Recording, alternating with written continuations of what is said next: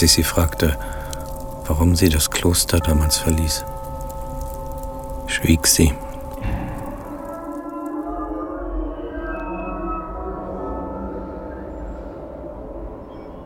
Weil es mir zu blass war, da drin. Zu schwer, zu finster, zu kalt.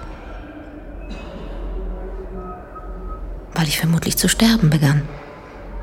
Keine 30 Jahre alt. Ich weiß nicht, ob das jemand versteht. Oder weil ich im Kloster meinen Glauben verloren hatte. Weil ich fror. Hungerte. Ja, eigentlich geht es mich nichts an.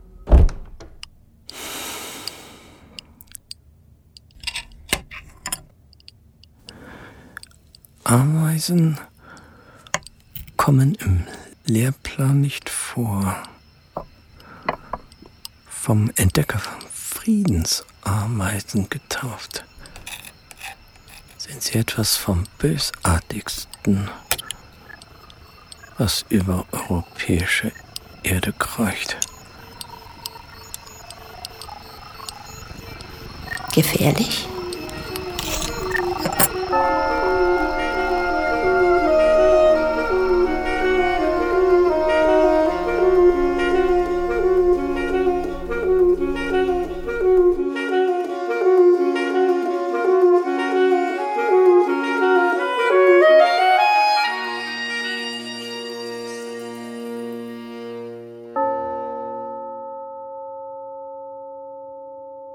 Tage bevor Monika ging, sagte sie, Nun kennen wir uns seit acht Jahren. Was wissen wir voneinander? Weißt du, wer ich bin? Wer ich gewesen bin? ähm, halbwegs normal? Halbwegs normaler, nicht dünn, nicht dick, nicht allzu doof, nicht allzu klug, sucht halbwegs normale, nicht dünn, nicht dick, nicht doof, weder jung noch alt, Wein und Wurst nicht abgeneigt. Bitte mit Bild.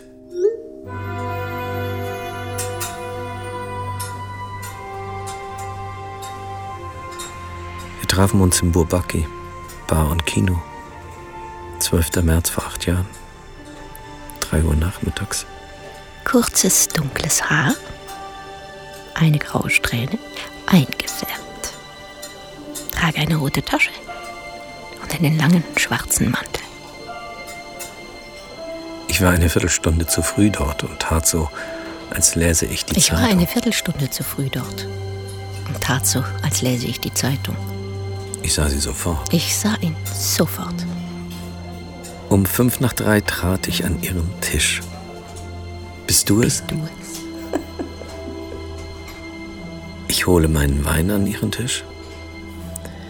Sie erzählt mir, wie schwer es ihr gefallen sei, heute ins Bobaki zu kommen, sich einem Fremden zu präsentieren, wenngleich einem, wenn es denn stimme. Halbwegs normalen.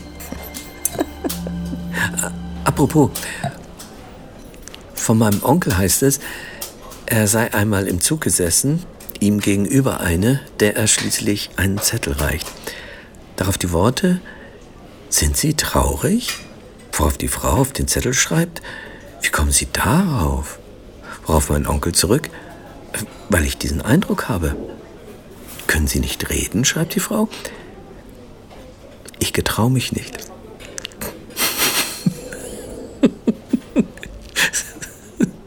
Wurden die beiden ein Paar? Fast 40 Jahre lang. Glücklich? So glücklich und so unglücklich wie Menschen möglich.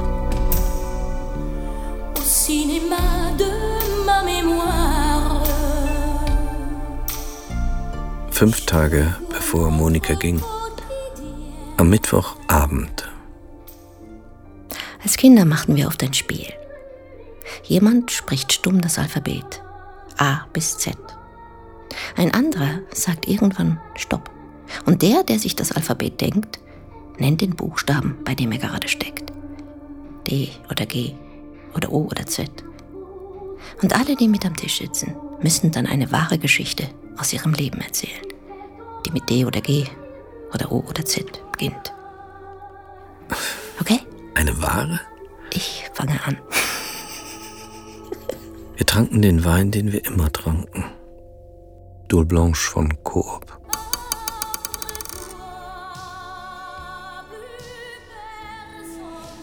Stopp. H. H wie Haus, Hof, Hund, Herz. Hirsch. Wenn Vaters Mutter bei uns zu Besuch war, die bayerische Edeltraut, hat sie Lauchsuppe gekocht. Lauchsuppe mag ich bis heute nicht. War Oma Edeltraut bei uns, standen die schönen Teller auf dem Tisch, die es sonst nur an Weihnachten gab. Weiße Teller mit blauem Rand. Und auf dem Grund ein blauer Hirsch. Mein blauer Hirsch. Löffel um Löffel, schnell schluckend, habe ich mich ihm entgegengegraben. Mein blauer, rührender Hirsch, der Weihnachten war. Und hinweg half über das Grauen von Suppe aus Gerste und Lauch. S. S wie Sauerkraut, Sehnsucht, Sansibar. Schamhaar. Mein Bruder, der Felix, als er vielleicht 13 war, hat mir 50 Rappen angeboten, wenn ich ihm durchs Schlüsselloch mein Schamhaar zeige. Ich habe Mal für Mal kassiert. 50 Rappen für 10 Sekunden. Einen Franken für 20. Für das Kaninchenfell, das ich ihm ans Schlüsselloch hielt.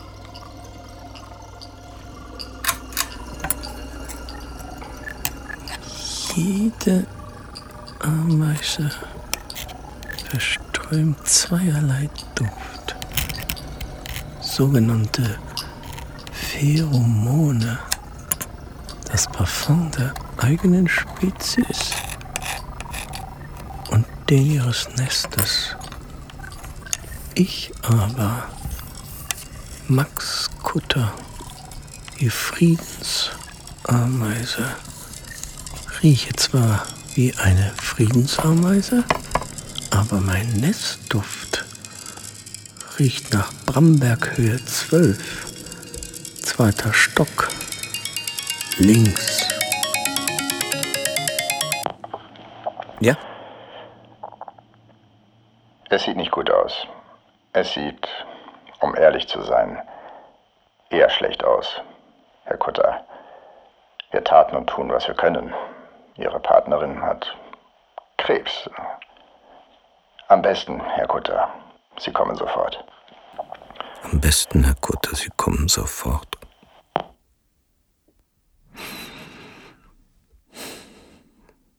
Ich saß zu Hause. Ich weiß noch, wie ich zu schwitzen begann. Ich weiß noch genau, dass ich dachte, schon wieder. Vor zehn Jahren Barbara. Jetzt Monika. Klatzkin. Tumor. Karzinom. Bösartig. Gallenganggabe. Das müssen Sie sich sehr einfach erklärt so vorstellen. Der linke und der rechte Leberlappen besitzen Gallengänge. Die vereinen sich zu einem noch größeren Gang. Hier, dem Ductus hepaticus communis. Die Stelle, wo linker und rechter Gallengang zusammentreffen, nennt man Gallengang-Gabel oder Hepaticus-Gabel. Von Klatzkin gibt es verschiedene Typen, 1 bis 4. Findet sich der Tumor, das Karzinom, unterhalb der Gabel am Hauptgang, redet man von Typ 1. Ist auch die Gabel selbst betroffen, Typ 2. Sitzt das Karzinom an einem der beiden Gallengänge, hat man es mit Typ 3a, rechts oder mit Typ 3b links zu tun. Ihre Partnerin leidet unter Typ 4. Das Karzinom, das Frau Arnold hat, ist an beiden Gallengängen ausgebildet. Da. Ja, aber links. Stopp, stopp. Und stopp. Rechts. Stopp, stopp, stopp. Stopp, stopp, stopp.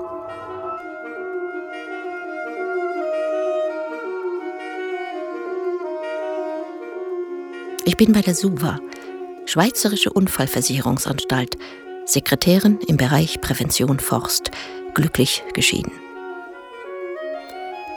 Kinderlos. Und ich lehre am Gymnasium Altenkay Biologie und Naturlehrer.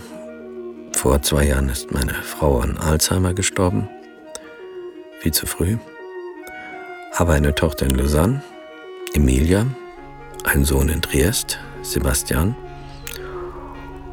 und zu Hause einen faulen, fetten Kater, Jakobli, kastriert.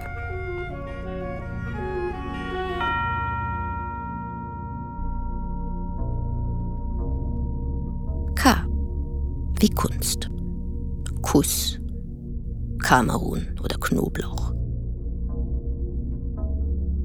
Kissen. Als Barbara längst abhanden gekommen, unsere Wohnung endgültig verließ,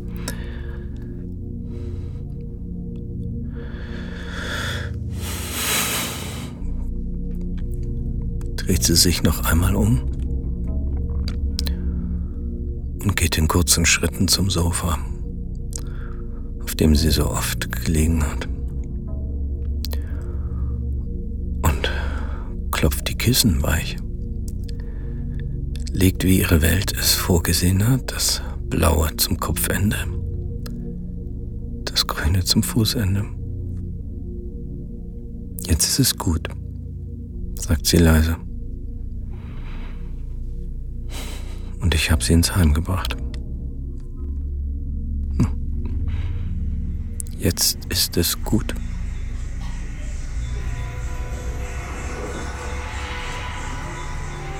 Bourbaki, 12. März vor acht Jahren.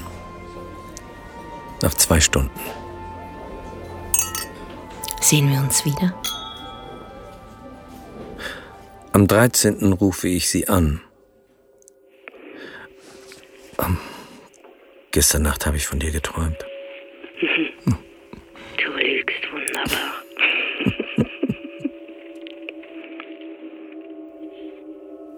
Heute Morgen haben wir versucht, Röhrchen, sogenannte Stents, in die verengten Gallengänge ihrer Partnerin zu schieben. Jetzt hoffen wir, dass die Galle wieder fließt. Monika im vierten Stock Ost, Zimmer 4.80. Das Gesicht gelb, Kantonsspital Luzern. Gestern war eine andere Zeit. Draußen riecht es nach Schnee. Schön.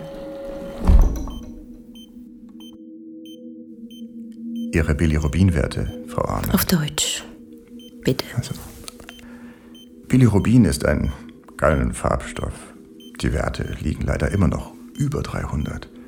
Normal wären 17. Das bedeutet, dass die Galle nicht abfließt. Wenn Sie einverstanden sind, setzen wir deshalb andere äh, Röhrchen. Ich denke, der Versuch ist es wert. Ich lud Monika ins Montana ein und gab mir Mühe, nicht zu klecksen. Sie lächelt und lehnt sich über den Tisch Das nächste Mal, Max. Vielleicht ein dunkles. und putzt mit ihrer Serviette mein helles Hemd.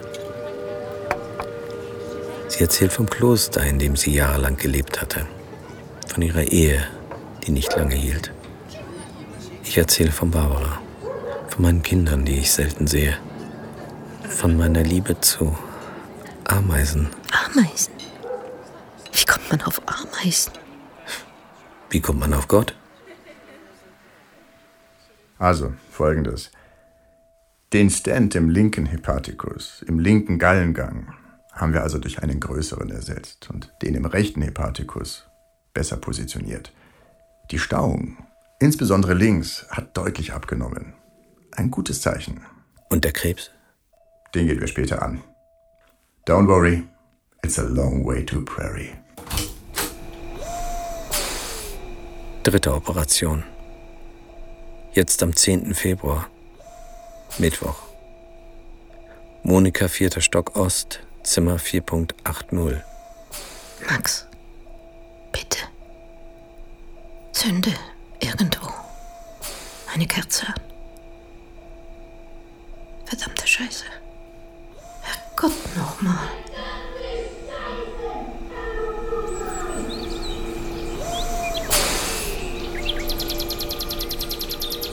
Verzeih, ich hab dich nicht beleidigen wollen. Aber einen Mann, der Ameisen liebt, habe ich zum ersten Mal vor mir. Sie sind uns ähnlich. Im Guten wie im Schlechten. Oder wir ihnen. Es ist gefährlich, Ameise zu sein. Alle sind sich feind, täuschen sich in Erscheinung und Verhalten, berauschen sich an Körpersäften anderer. Soziale Parasiten sozusagen. Seit 135 Millionen Jahren haben sie es verabsäumt, Kriege zu vermeiden.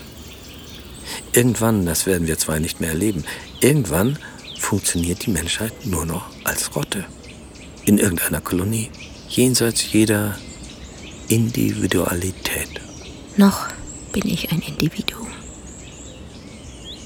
Bleibst du heute Nacht bei mir? Ich weiß nicht, ob, ob ich das kann. Den doppelten Salto-Rücksatz habe ich nie beherrscht. Aber den einfachen Purzelbau. Komm. Wir müssen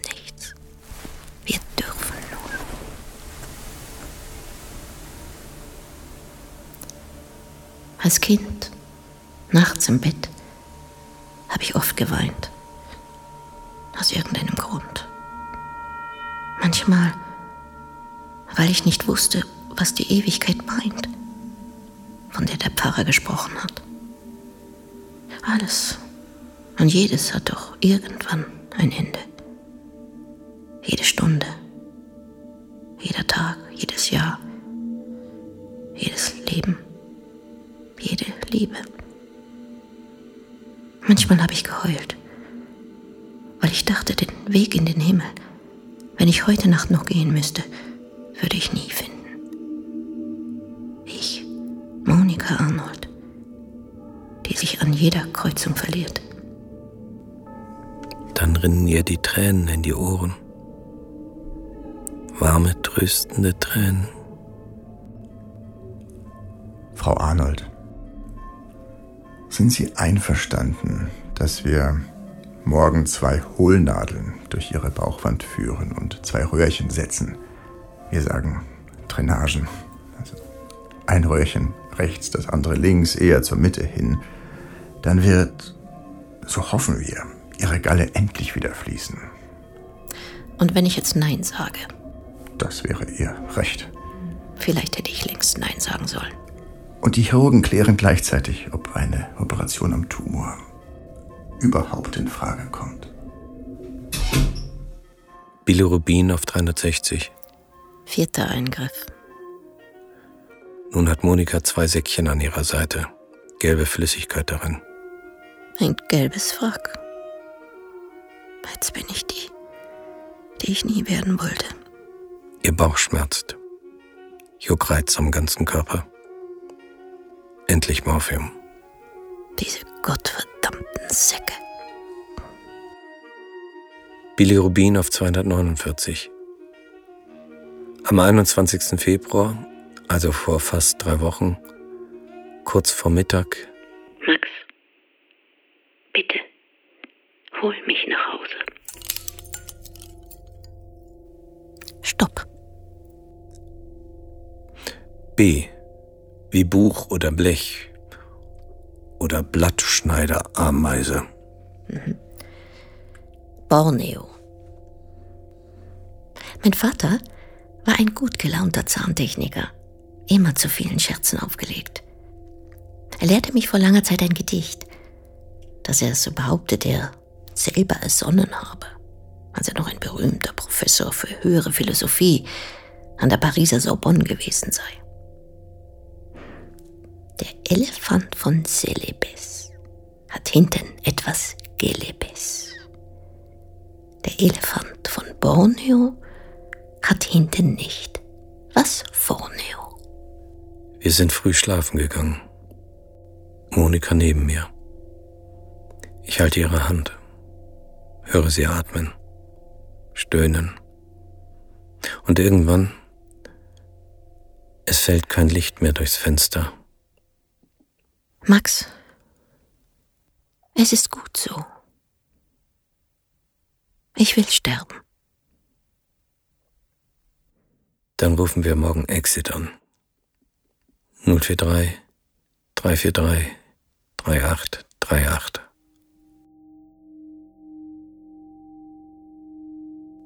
Vier Tage bevor Monika geht. Nun kennen wir uns seit acht Jahren. Was wissen wir voneinander? Was weiß ich von mir? Max, acht Jahre lang habe ich dich belogen. Und mich mein halbes Leben lang. Erzähl. Wenn du magst. Ich habe das Kloster nicht verlassen, weil es mir dort zu kalt war oder zu grau oder zu langweilig. Ich, ich habe es verlassen, weil ich mich in einen Mann verliebt hatte, in einen Schreiner, der im Kloster zu tun hatte. Kurdin.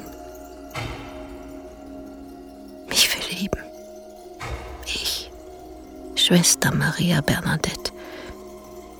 Unmöglich, hatte ich geglaubt. Er ist der Vater meiner Tochter, die ich verlor, als sie sechs war.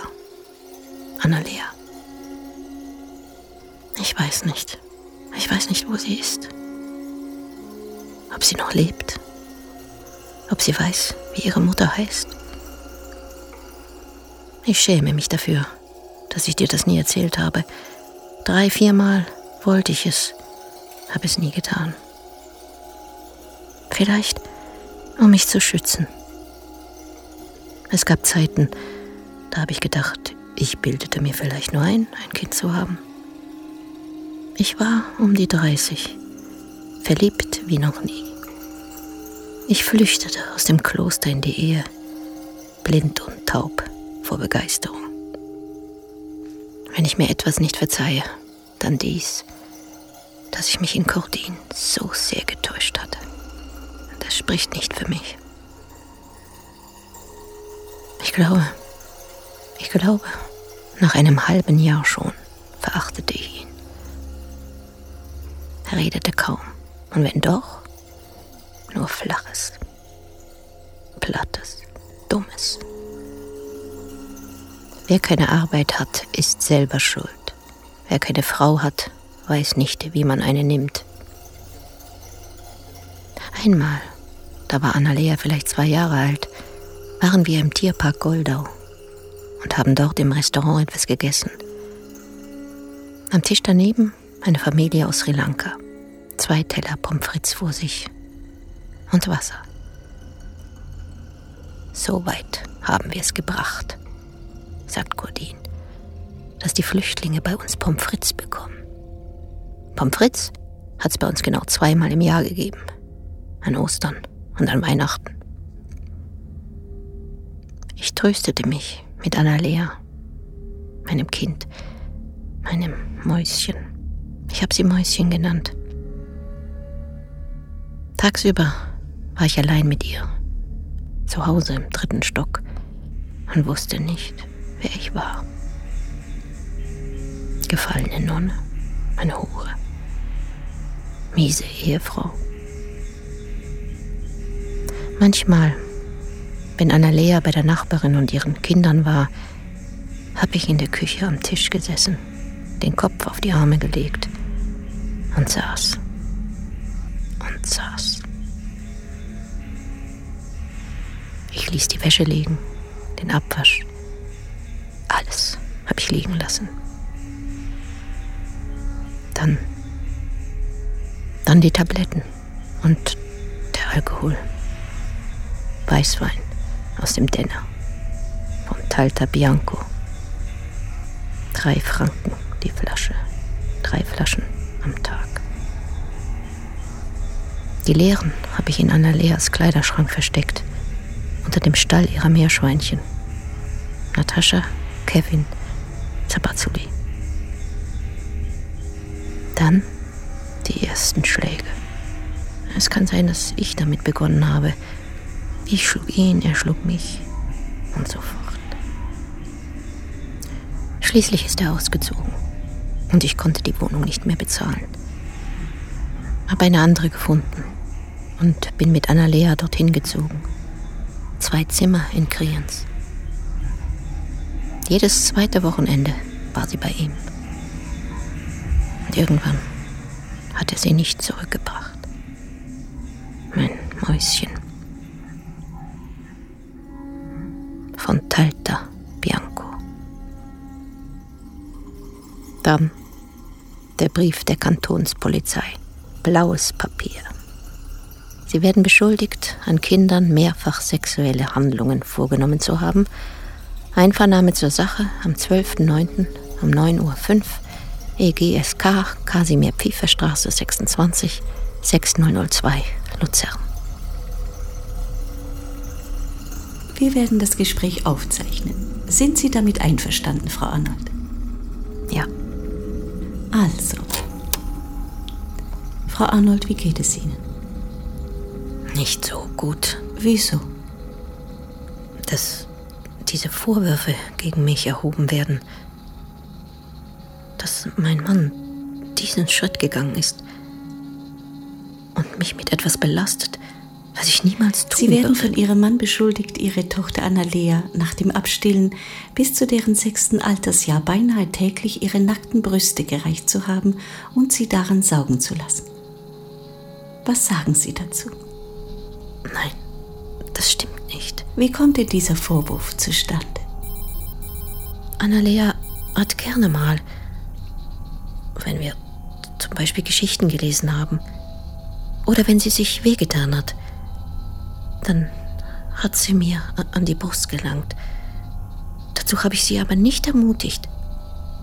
Es kam einfach dieser Griff, was wohl beruhigend für sie war. Wenn ich dann mal im Badezimmer war und wenn ich keinen BH anhatte, dann hatte sie Ah, Hallo gesagt und wollte die Brust anfassen. Ich habe ihr die Brust aber auch da nicht gereicht oder angeboten. Es war sogar so, dass ich, wenn ich im Badezimmer stand, sie nannte meine Brust auch Poppys, es war dann so, dass mein Mann sagte, wenn er auch hereingekommen ist, guck mal, Annalea, da sind ja die Poppys. Wie oft ist es dazu gekommen, dass Annalea ihre Brust angefasst hat? Wenn wir abends gute Nachtgeschichten gelesen haben, kam ihre Hand immer wieder. Also nicht immer. Sie langte dann auch mal an meine Brust. Wie genau hat Annalea ihre Brust angefasst? Sie, sie hat die flache Hand auf meine Brust gelegt. Hat Annalea sie über oder unter dem BH angefasst? Sie hat mich über der Kleidung angefasst. Hat Annalea Bewegungen mit der Hand gemacht? Nein. Sie hatte einfach die flache Hand auf meine Brust gelegt. Wieso machte das Annalea? Ich denke, weil es für sie viel Mama ist. Haben Sie etwas zu Annalea gesagt, wenn sie Ihnen die Hand auf die Brust gelegt hat? Ich habe gesagt, Mäuschen, jetzt ist aber gut. Manchmal habe ich es auch zugelassen. Wenn wir eine Geschichte gelesen haben oder wenn sie traurig war, war es für mich auch in Ordnung. Hat Annalea jeweils etwas gesagt? Manchmal hat sie gesagt, ich hab dich so lieb, Mama. Ihr Ehemann gibt an, dass Annalea auch an ihrer Brust gesaugt haben soll. Was sagen Sie dazu? Nach der Stillzeit? Nein. Wenn es zu Handlungen auf dem Sofa gekommen sei, hätten Sie das T-Shirt hochgehoben, bis Ihre Brüste frei gewesen seien. Was sagen Sie dazu? Hat er behauptet? Nein. Weiter sagte er, dass Sie Annalea dazu aufgefordert hätten, an ihren Brüsten zu saugen. Sie hätten zu ihr gesagt, komm her, du kannst an meinen Brüsten saugen. Was? Nein. Ihr Mann hat gesagt, dass er die meisten Vorfälle beobachten konnte. Er war ja gar nicht zu Hause. Oder er war im Bürozimmer. Ich habe Annalea allein ins Bett gebracht. Ist es zwischen Ihnen und Annalea zu Küssen gekommen? Ja. Was für Küsse? Wie küsst man ein Kind? Auf den Mund, auf die Stirn, auf den Kopf, auf die Nase. Mit Zunge? Nein. Nehmen Sie Drogen? Das ist vorbei. Tabletten. Haben Sie Vermögen oder Schulden? Schulden. Rund 16.000 Franken. Dann. Dann kam die Psychiatrie. Ich ging freiwillig. St. Urban. Acht Monate lang war ich dort. Habe meinen Entzug gemacht. Die Therapien und alles. Ich musste vor Gericht. Ein Amtsrichter hat mich vom Vorwurf sexueller Handlungen mit Annalea freigesprochen. Sie lebte nun bei Cordin, ihrem Vater. Ab und zu habe ich sie angerufen. Gut, Annalea. Du, ich wünsche dir noch einen schönen Abend. Guten Appetit. Und dann wünsche ich dir noch eine gute Nacht. Und einen guten Start in die Woche. Und eine gute Zeit. Und in der Schule alles Gute. Und dann rufe ich dich nächste Woche wieder an. Ich schreibe dir.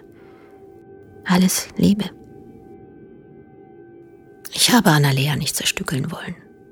Ich wollte, dass es ihr gut geht. Und es ging ihr, glaube ich, besser ohne mich. Sie rief nicht an, schrieb nie eine kleine Karte, nie einen Brief. Irgendwann, nach Jahren, habe ich aufgegeben. Es gab mich nicht mehr. Ich hatte keine Tochter mehr. Annalea ist nun knappe 30. Mein Kind, das ich vergaß, um es zu retten. Klingt pathetisch. Stopp. Es. Wie Salbei oder Samariter oder Slalom. Salomo. Als ich vielleicht zwölf Jahre alt war und noch fromm, hat unser Religionslehrer zu Beginn einer Lektion immer etwa einen Spruch des weisen Salomo vorgetragen. Gehe hin zur Ameise, du Fauler, und lerne. Wenn sie auch keinen Fürsten noch Hauptmann noch Aufseher hat, bereitet sie doch ihr Brot im Sommer und sammelt ihre Speise in der Ernte. Ich war nicht faul und ging hin und lernte. Seither liebe ich die Ameisen. Du lügst hinreißend. Und dann nach der Psychiatrie. Ich hatte kein Geld, keine Arbeit, keine Hoffnung. In einer Zeitung fand ich ein Inserat. Aktmodell gesucht. Ich habe mich gemeldet. Saß zweimal in der Woche nackt vor Studenten der Kunstgewerbeschule in Luzern. Das hat mir gut getan. Ich weiß nicht, ob du das verstehst. Ich war nützlich. Ich war jemand. Zwar nackt und ausgestellt, aber geschützt, unberührbar und sicher. Es war schön, schön zu sein. Monika, sag mir, was du brauchst, was dir gut tut. 043 343 38 38. Jemand fragte, ist es sehr dringend? Eine halbe Stunde später ruft ein Mann zurück. Er sei Freitodbegleiter von Exit. Natürlich kann ich, wenn Sie es wünschen, heute Nachmittag nach Luzern kommen. Ich bin um 14 Uhr am Bahnhof und warte beim Kiosk, eine schwarze Ledermappe in der Hand. Und äh, bitte, verlangen Sie vom Arzt Ihrer Partnerin eine Bestätigung, dass sie urteilsfähig ist und vom Spital eine abschließende Diagnose, am besten den Austrittsbericht. Ihre Füße jucken, die Arme, der Hals, der Bauch, der Rücken. Monika bleich und gelb und Morphium. Liegt auf dem Sofa. Tut es weh, dass ich dir erst jetzt erzähle, dass ich eine Tochter habe? Du weißt ja nicht, was ich dir alles verschweige. Noch gebe ich dir drei Tage Zeit. Sie lacht, ich lache. Ich reibe Öl in Monikas Haut, ziehe warme, weiche Socken an. Er sei früher Arzt gewesen, sagt der Freitodbegleiter, nun pensioniert. Er stamme aus Kalabrien. Im Verein nenne man ihn Herrn K., weil in Kalabrien, lacht der Mann, würde er, wenn man dort wüsste, was er hier tue, erschossen. Frau Arnold, wo möchten Sie sterben? In meinem Bett. Im Schlafzimmer. Ja. Darf ich Ihr Schlafzimmer sehen? Ja. Gibt es hier einen Raum, wo ich das Sterbemittel in Wasser auflösen kann? 15 Gramm Natriumpentobarbital. Das Sterbemittel müssen Sie, Frau Arnold, zwingend aus eigener Kraft zu sich nehmen. Danach werden Sie müde sein, schläfrig. Sie werden das Bewusstsein verlieren und nach wenigen Minuten in einen komaähnlichen Tiefschlaf fallen. Dann setzt irgendwann Ihre Atmung aus, Ihr Herz. Mhm. Das Sterbemittel wird sehr bitter sein. Deshalb rate ich, vielleicht 20 Minuten davor ein Magenberuhigungsmittel einzunehmen, das Sie von mir bekommen. Ein Mittel gegen Erbrechen, Paspertin. Okay. Und essen Sie vor dem Sterben nicht zu üppig. Trinken Sie keinen Schwarztee, keinen Kaffee, keinen Fruchtsaft. Champagner? Bei Frau Monika Arnold liegt leider ein sehr fortgeschrittener Klatzkin-Tumor vom Typ 4 mit Infiltration praktisch sämtlicher Ostien zweiter Ordnung der Segmentgallengänge in beiden Leberlappen vor. Das einzig theoretisch mögliche operative Vorgehen bestünde in einer erweiterten Hemihepatektomie links und Anlage einer biliodigestiven Anastomose auf die Segmentgallengänge 6 und 7. Dieses Vorgehen ist aber wahrscheinlich nicht umsetzbar, da die versorgende Leberarterie sehr nah an der Haupttumormasse vorbeizieht und höchstwahrscheinlich tumorinfiltriert ist. Wann möchten Sie sterben? Möglichst bald. Er werde, sagt der Mann, das Sterbemittel bei einer Apotheke sofort bestellen, aber es vielleicht am Montag erst bekommen. Dann geht er. Die schwarze Mappe unter dem Arm. Wir sitzen in der Stube. Ein Bierchen? Gute Idee. Die acht Jahre mit dir waren meine besten. Dann sind wir uns ja einig.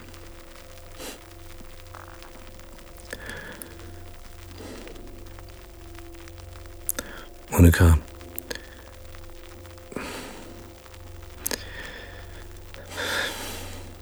Wenn du dann zu zucken beginnst oder zu röcheln, glaube, ich halte das nicht aus. Ich werde nicht zucken und nicht röcheln. Und wenn doch, dann geh auf den Balkon und zünd dir eine an. Monika, falls ich je erfahren könnte, wo Annalea ist, ich weiß zwar nicht wie,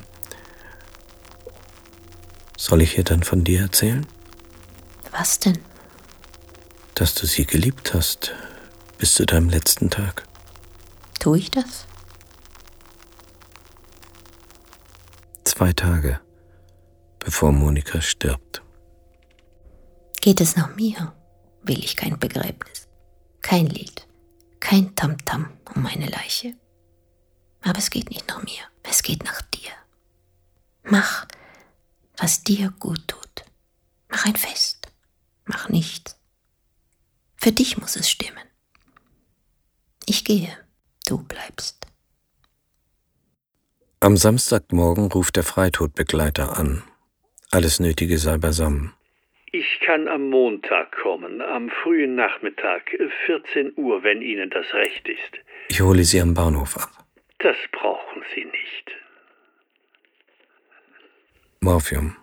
Diese blöden Röhrchen im Bauch. Monika, wenn du es dir noch anders überlegst und nicht sterben willst, Dann stirb bitte nicht.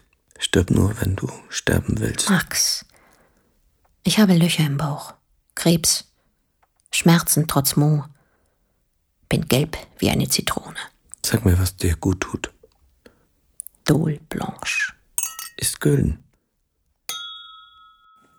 Hältst du mich für feige? Weil ich den Bettel hinschmeiße? Dich allein hier lasse? Am liebsten käme ich mit. Wer zieht mir dann die Socken an?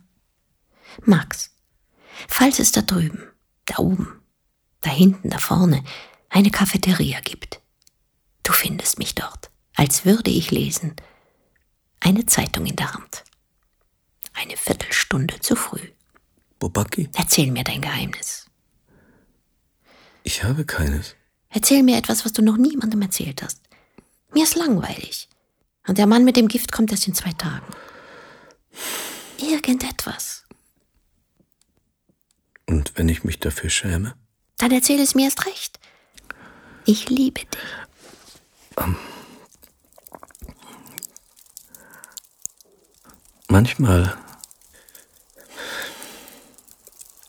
als Barbara mich nicht mehr erkannte und immer schneller zerfiel und Emilia aus Lausanne gekommen war, um zwei, drei Stunden bei ihrer Mutter zu sein, floh ich ins Eigental und krümmte mich zu Ameisen. Ameisen sind mein Trost. Ich stehe im Schatten eines Weilchens, unweit eines Haufens am Waldrand, sechsbeinig.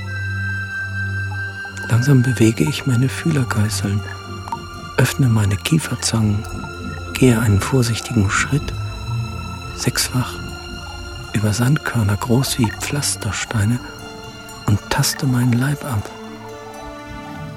Zittriges Glück. Ich spreize meine Antennen, je 6000 Sinneszellen.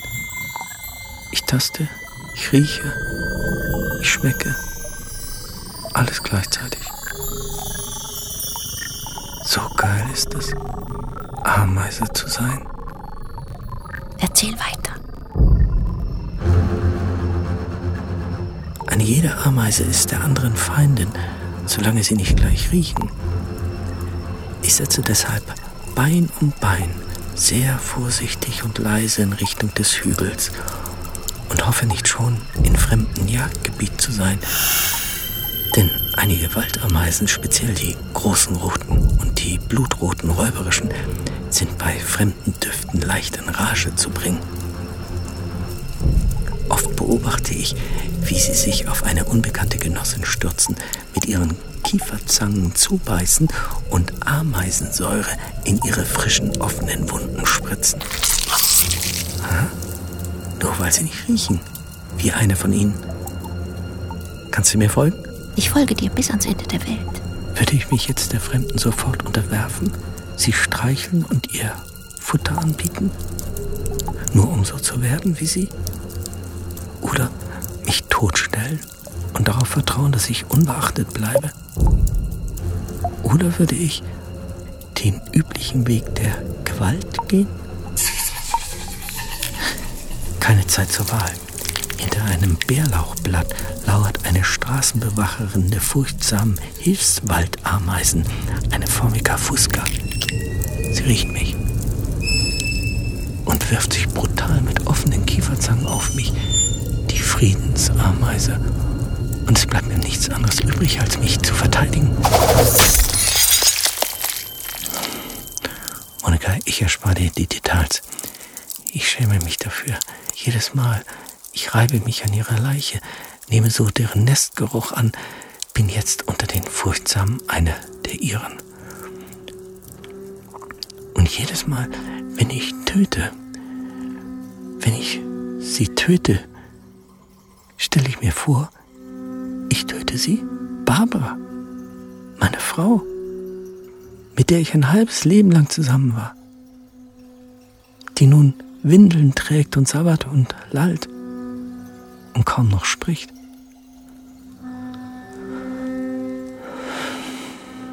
Und wenn ich dann nach Hause komme und sie vor mir sitzt, die Hände im Schoß und lacht aus einem Grund, den ich nie erfahren werde, dann bin ich froh, dass sie noch lebt und lacht.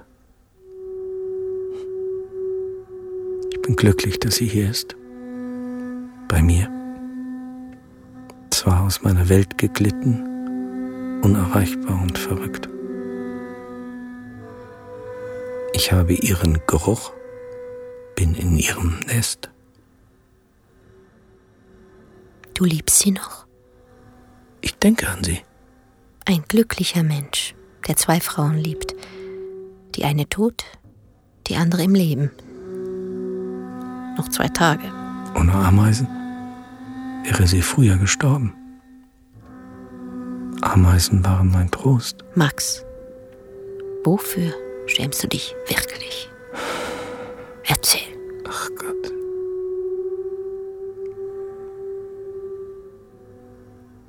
Bald wirst du zum Thron die Purpurflügel schwingen. Dein kühner Blick noch tiefer, tiefer dringen und heller noch die Engelharfe klingen. Dort ist nicht Abend mehr, nicht Dunkelheit. Vielleicht schäme ich mich dafür, dass ich nach einem Leben ohne Gott mir nun einen wünsche. Schöne Aussichten. Mach weiter. Ich folge dir. Wir erreichen unerkannt die unterirdischen Gewölbe eines Haufens und entdecken eine Unzahl von Käfern, die ungestört durch die Stollen kriechen. Unter Lebensgefahr folgen wir ihnen in die Brutkammer. Käfer, verdorbenes Pack, bestechen die blutroten Raubameisen und lassen sich von ihnen und deren Sklaven aushalten. Fressen von der fremden Brut und bieten, damit ihr Verbrechen ungesühnt bleibt, den Ameisen ihren Drüsensaft zum Trank an, den diese gierig saufen. Nur dieser Saft ist eine Droge. Alkoholismus und Opiumsucht im Ameisenreich. In der Brutkammer schlemmt eine Meute Käfer über schreienden Ameisenlarven. Die Stillen werden gefressen, die Lauten überleben. Die Pflegerinnen lassen die Kinderfresser gewähren. Lieber saufen sie von der geilen Droge, die den Killerkäfern aus dem Rücken quillt. Ein Staat in der Krise. Jederzeit angreifbar. Fake News. K wie Kino. In geordneten Reihen brechen jetzt die Amazonenameisen aus dem Laub, ihre langen und schmalen Zangen weit geöffnet. Ein Angriff auf den Staat. Die Blutroten, große, rote und furchtsame, verteidigen alliiert das Land. Die Säbel der Amazonen bohren sich durch die Leiber, schneiden Beine, Fühler, Köpfe weg. Ein Durcheinanderhaufen. Panik geht um. Sie spritzen ein Pheromon in die Gänge. Ihren Propagandastoff, der die Überfallenen ekelt und die Angreifer berauscht und ermuntert. Die neue Kolonie wird jetzt errichtet.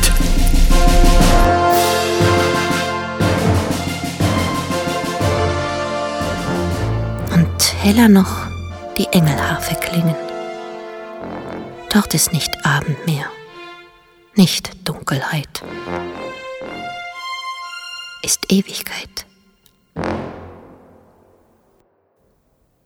Ich liebe meinen Kindskopf. Federleicht, beflügelt, Haut beflügelt. Ich fliege. Und ich? Soll ich diesen permanenten Sozialparasiten folgen, in ihrem Nest nichts anrühren, nichts helfen, sich nur kratzen und putzen, bis sie abermals vom Meucheltrieb befallen in die Schlacht ziehen? Du wirst Königin. Und ich? Muss ich mich zu diesen verwöhnten Sklavenhaltern gesellen? Und überhaupt? Als Ameise auf sechs Beinen zu leben, ist etwas anderes als auf zwei Beinen Ameisen zu sammeln. Also steige ich jetzt vom Halm und gehe. Und seither fehlt von dir jedes Pheromon. Du lügst mitreißend.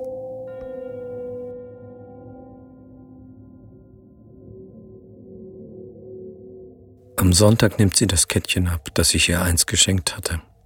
Ein edler Stein, dessen Namen ich vergessen habe. Gefasst in Gold. Das brauche ich nicht mehr. Für Annalea? Für Annalea. Monika ruft ihren Bruder an, Felix. Sie weint nicht, als sie mit ihm spricht. Ich habe mich entschieden. Es ist gut so. Ich werde sterben. Nimm es mir nicht übel, dass ich dich nicht sehen will. Du warst ein guter.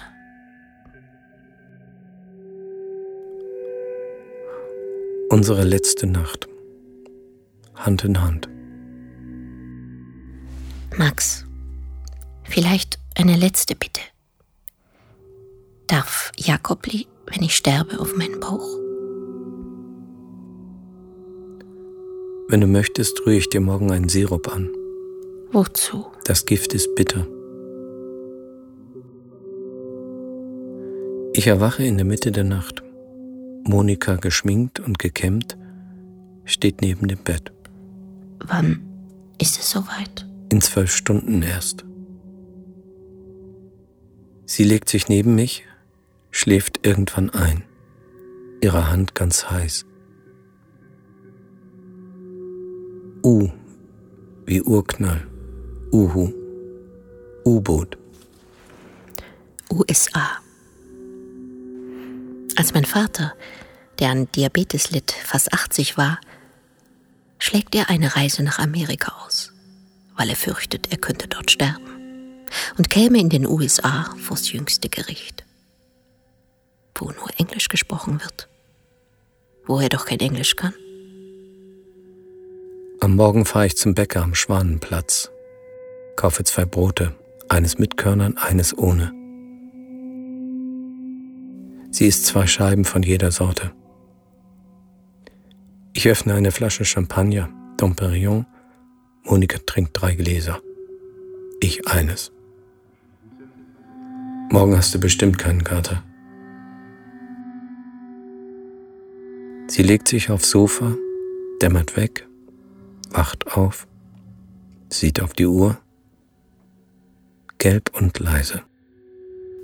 Das nächste Mal bestelle ich den Tod auf 6 Uhr morgens. Bringst du mir bitte den Lippenstift?